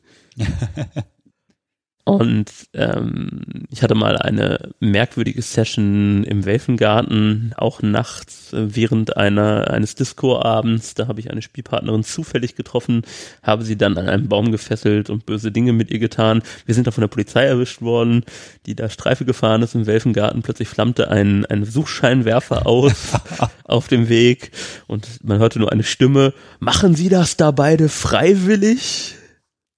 Und da kam nur ein gemeinsames Ja. Gut, angenehmen Abend noch. Und dann ging das Licht aus, man hört das Auto weiterfahren. Sind die schon so weit hier, ja? Ja, so weit waren die. Okay, so weit hätte ich mich da jetzt noch nicht getraut. Ja. Da muss man auch tatsächlich Glück haben, weil es ist bestimmt irgendwie eine Störung der öffentlichen Ruhe oder sowas. Ja, also es weiß es ja nicht. alle Beteiligten weitgehend bekleidet. Es war im Dunkeln, das heißt, groß sehen konnte uns eh keiner, außer man hat einen Suchscheinwerfer. Okay, also in dem Fall, ihr seid wirklich erwischt worden. Ähm, da macht das dann noch, ex, noch mal extra mehr Spaß, wenn man weiß, jetzt wurde man ja entdeckt, jetzt kann man das auch zu Ende bringen oder, oder lacht man sich kaputt und hört dann auf? Wir haben uns kaputt gelacht und weitergemacht. Okay. Hm, so, wir kommen langsam, langsam, langsam, langsam zum Ende meiner ganz tollen Aufzeichnung hier. Ich habe hier noch in Klammern aufgeschrieben, Daddy Dom and Little Girl. Also doch was mit DS. Ja, doch was mit DS, das stimmt.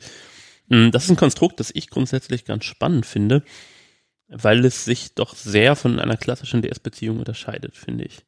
Da gibt es auch ein Machtgefälle, aber das Machtgefälle ist halt nicht so wie zwischen Herren und Sklaven, sondern es ist halt eher ein fürsorgliches Machtgefälle. Das gefällt mir dann wiederum ganz gut. Ich habe ja einen Helferkomplex. Natürlich. Und ähm, äh, das finde ich gar nicht so schlecht. Also ich ähm, mag generell das Gefühl, fürsorglich zu sein. Und äh, das kann man in diesem Konstrukt halt ganz gut ausleben. Und auch wenn viele Leute das damit verbinden, es geht ja nicht um Ageplay. Wie grinst du das ab? Weil in der letzten Folge hatten wir ja, hatte ich ja Ageplay ganz, ganz viel, wo also, es ist ein, es ist ein Rollenspiel. Nee, gar nicht unbedingt. Okay. Es zieht sich halt erstmal keiner eine Windel an.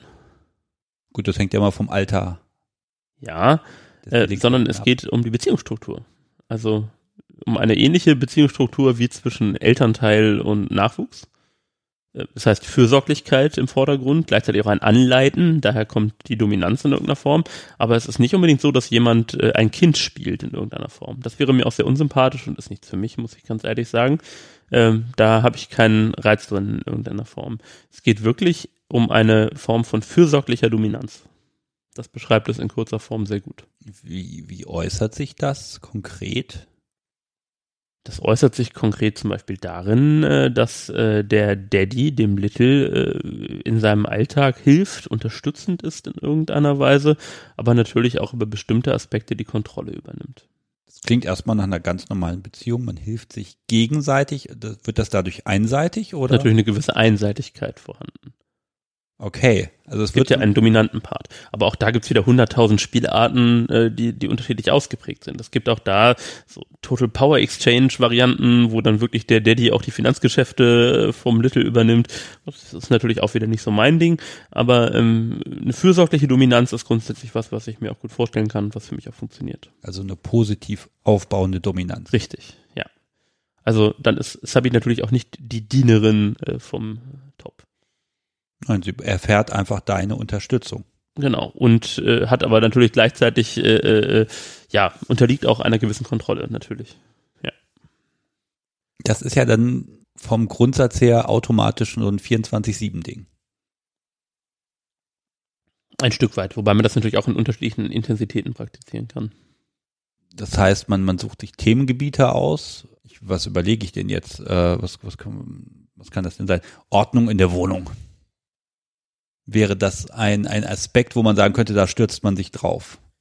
Ich glaube, Themengebiete, das würde für mich nicht funktionieren, aber man könnte bestimmte Themen ausklammern. Ich glaube, letztlich geht es dabei sehr um die Persönlichkeit der Sub und die Persönlichkeit des Tops. Ich bin auch schon in manchen Beziehungen in solche Sachen reingerutscht, ohne dass SM eine große Beziehung, äh, eine große Rolle gespielt hätte in der Beziehung. Hm. Inwieweit sexualisierst du das denn dann? Oder es scheint für mich, dass das überhaupt keine Rolle zu spielen braucht. Sexualität muss da keine Rolle spielen, kann aber eine Rolle spielen. Wie gesagt, es ist kein Ageplay, das heißt, ähm, der Little Part verkleidet sich nicht unbedingt als Kind. Ähm, es gibt da schon die Variante mit dem Malbuch, das finde ich wiederum ganz niedlich. Dass Little dann mal anfängt, ein Malbuch rumzumalen, ähm, das finde ich ganz witzig und ganz unterhaltsam und spannend. Und ich schaue dann auch gerne zu, wenn das so ist lobst du dann auch, wenn aber die Linien gemalt wird. Na, das ja gut, so, so ist das nicht. Wie gesagt, es ist kein Ageplay. Es versucht ja. nicht jemand so zu tun. Es sind tendenziell schon Frauen, die auch so eine gewisse kindliche Seite sich bewahrt haben, was ich dann sehr niedlich und putzig finde und mir sehr gut gefällt. Aber äh, es geht primär halt um das fürsorgliche Verhältnis. Es ist also nicht ein tendenziell primär strafendes äh, Verhältnis, sondern es ist schon etwas positiver, als ich viele DS-Beziehungen wahrnehme also ich kann mir das für dein Gegenüber auch sehr entspannend vorstellen, wenn man sagen kann, okay, ich habe hier so ein paar Sachen, die mich nerven, die Konzentration erfordern, die kann ich jetzt abgeben.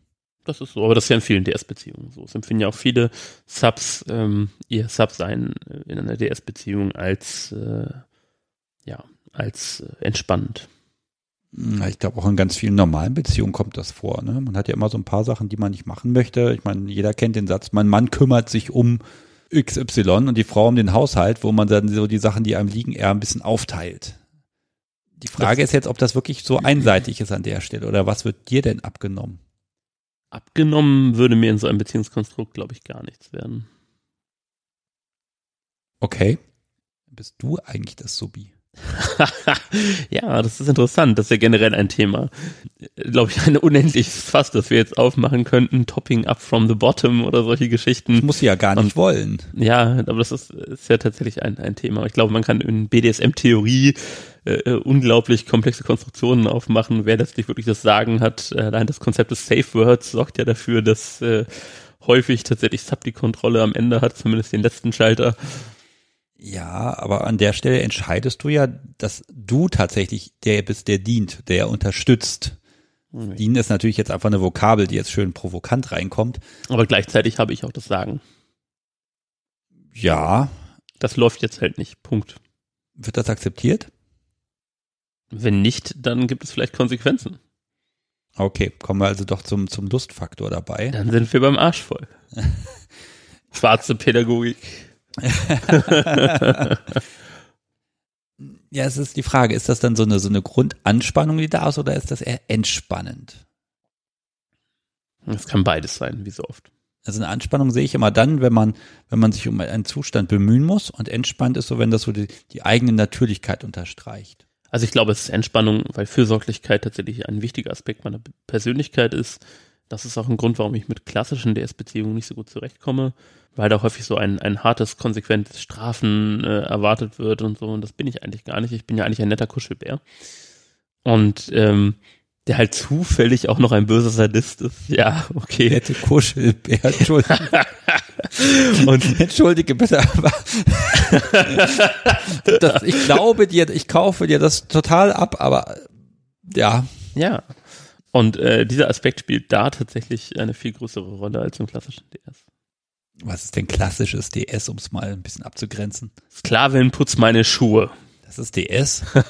Okay, dann habe ich das immer falsch gemacht. Ja, Sebastian, das lernst du auch noch. Meine Schuhe putze ich selbst und meine Hemden bringe ich in die Reinigung. Was nicht an ihren Fähigkeiten liegt, aber sie soll ja mehr Zeit haben, um mir gefällig zu sein. Ich verstehe. Ja, ne, Outsourcing ist auch da immer wichtig, finde ich. Ja. Das heißt, das ist dann so ein Alltagskonstrukt und nicht was, was man in eine Session verpackt. Das kann man auch in eine Session verpacken, glaube ich. Also man kann das auch auf, auf begrenzte Zeiträume beziehen, da bin ich mir recht sicher, habe ich aber noch nicht. Das, wo ich es probiert habe, war dann schon immer, wenn wir uns getroffen haben, ja. Geht man da auch gerne mal zu weit, dass man sich dann in Bereiche einmischt, die wo, ja, ist das überhaupt die Sub, dann, wo das Gegenüber nicht möchte, dass man sich einmischt und wo man dann aber diese Grenze bewusst überschreitet und sagt, ich weiß es besser? Kann man bestimmt, ist mir aber so noch nicht passiert. Muss ich ganz ehrlich sagen. Tut mir leid. Ich bin mir sicher, du bist da sehr überzeugend darin zu sagen, hier an der Stelle unterstütze ich dich jetzt, dann wird das toller. Mhm. Bin ich bestimmt. Konkrete Bereiche, worauf sich das bezieht. Also gut, mit der Wohnung, das war ja nix. Ähm, Wir machen jetzt mal Ordnung. Mhm. Hast du denn eigentlich auch schon deine Hausarbeit fürs Studium fertig geschrieben? Boah, das ist ja voll der Beziehungskiller. Eigentlich. Wie wird, wie wird das denn aufgenommen? Hast du deine Aufgaben fürs Studium gemacht? Antwort, hm, nicht so richtig. Ja, doch, habe ich. Was heißt das? Naja, also ich habe angefangen. Ich habe da jetzt eine Gliederung. Aber wir hatten doch eigentlich besprochen, dass du heute schon weiter sein wolltest, oder? Ach, David, der Winter. Oh, das ist sehr bösartig. Okay, wird dann der gemeinsame Abend damit verbracht, dann diese Arbeit aufzuholen oder? Eigentlich wollte man den Abend ja anders verbringen, aber es ist ja wichtig, dass die wichtigen Dinge getan werden. Und wenn jetzt dein Gegenüber total Spaß daran hat, ein bisschen gehauen zu werden, ein bisschen dabei gevögelt zu werden oder sowas und stattdessen an dieser Hausarbeit sitzt, ist das eine ganz schön fiese Art der Strafe. Ja, ist es der ganze Abend ist dann gelaufen. Nein. Okay, also wo, wo jetzt, wo kommt jetzt der positive Aspekt für beide her? Wenn der Punkt erreicht ist, der vereinbart war bei der Hausarbeit, dann kann man ja immer noch hauen und vögeln. ich überlege, wie viele, wie viele Hausarbeiten mit Schweiß und Tränen durch dich äh, entstanden sind. Waren nicht so viele. Werden ja noch. Du hast ja noch ein paar Jahre Zeit. Das stimmt. Hoffentlich ich, ich kau auf jeder Folge so ein bisschen drauf rum, wie nennt man sein Gegenüber. Von Sklaven, Master her bis Miststück war schon alles dabei. Jetzt hast du gesagt, Spielzeug. Hat das für dich eine Bedeutung? Drückt das was eine bestimmte Art aus? Ich denke schon. Also ich bin halt tatsächlich ein sehr verspielter Mensch. Ähm, ich gehe auch an BDSM sehr positiv heran. Ich lache viel beim Spielen, habe auch gar nichts dagegen, wenn meine Partnerin beim Spielen lacht. Ähm, bestimmte Situationen sind ja auch lustig. Das heißt jetzt nicht, dass Spielen bei mir Comedy ist in irgendeiner Form, aber also ich empfinde dabei Freude und ich hoffe ja auch, dass meine Partnerin dabei Freude empfindet und ähm, sie darf das auch durchaus zeigen. Und äh, Spielzeug ist natürlich auch wieder ein, ein Begriff, der auch so ein ganz klein bisschen objektiviert äh, jemanden, wenn ich das sage. Ich habe auch schon Partnerinnen gehabt, die ich wirklich äh, Spielzeug, mein Spielzeug genannt habe. Auch gegenüber anderen, das habe ich auch schon festgestellt. Ja, habe ich, klar. Sagst du dann, ja, ich, spreche, ich treffe mich nachher mit meinem Spielzeug. Ja, genau. Und äh, der Begriff ist einmal niedlich, das ist natürlich so in irgendeiner Weise, aber er sagt ja auch ganz klar, wer die Kontrolle über die Situation hat. Und das ist nicht das Spielzeug. Mit dem Spielzeug wird gespielt. Das ist ja ein recht niedlicher Ausdruck. Hast du da ein Fable für? Für niedliche Ausdrücke. Naja, Spielzeug. Äh, mir wurde jetzt vorgeworfen, Subi sei ja auch ein, ein, ein, eine Verniedlichung, sagst du ja, glaube ich, auch. Ja. Jetzt ist da jetzt SM ist ja doch, doch sehr ernst und da muss man die Kontrolle haben. Ich hatte auch meine Partnerin, die Hasenöhrchen beim Spielen getragen hat. okay. Da sollte wohl ganz klar sein, der Spaß gehört einfach dazu. Und da kannst du auch gleich den Bogen wieder zu dem Thema davor im Prinzip ziehen, zu dem Daddy Dom Little Girl Thema. Da passt sowas ja auch wundervoll rein. Machst du sie dann so ein bisschen für dich zurecht, oder? Also, also du machst ja, hm, du brezelst ja dein Gegenüber da nicht auf in dem Moment, sondern du, du unterstreichst ihren Status damit. Ja, genau. Aber ich bin da ja auch grundsätzlich Partnerin flexibel. Ich schaue halt schon, dass ich mit jeder Partnerin, die ich habe oder hatte, ähm, was finde, was zu uns beiden passt in irgendeiner Form. Das ist bei mir auch immer sehr unterschiedlich, je nach Partnerin. Also ich habe kein festes Drehbuch, das ich mit allen Frauen, mit denen ich spiele, abspule, sondern ich versuche immer ein äh, Ich plus Sie zusammenzufügen, das dann für uns beide funktioniert. Es gibt aber ja trotzdem mal so ein paar Sachen, wo du sagst, nee, also die muss ich auf jeden Fall mit dabei haben. Ja. So irgendwas, wo du sagst, also wenn, wenn da BDSM dran steht, dann mag ich darauf bitte schon mal gar nicht verzichten.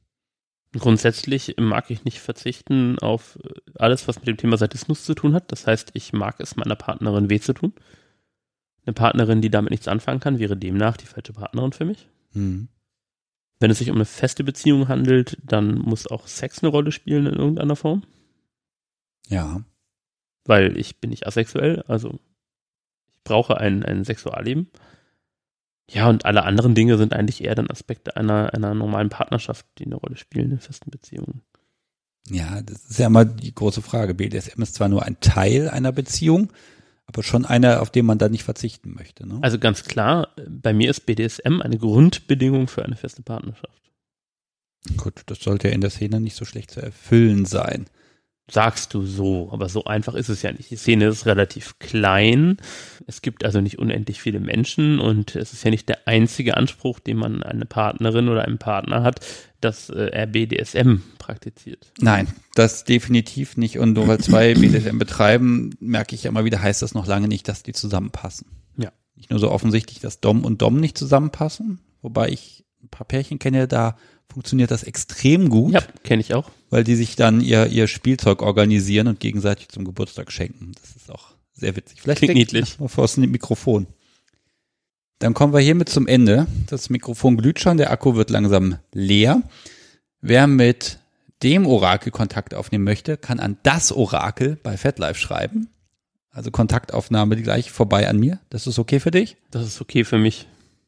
Und äh, da darf man ihn kritisieren und, und ihn loben. Nein, Kritik und Lob bitte auch direkt an mich, an sebastian at kunstderunvernunft.de oder ihr hinterlasst auf der Homepage Kommentare und ich verspreche auch so ziemlich alles frei zu geben, was da nicht unter der Gürtellinie ist. Euch, liebe Hörer, danke fürs Zuhören. Bis zum nächsten Mal. Tschüss. Tschüss.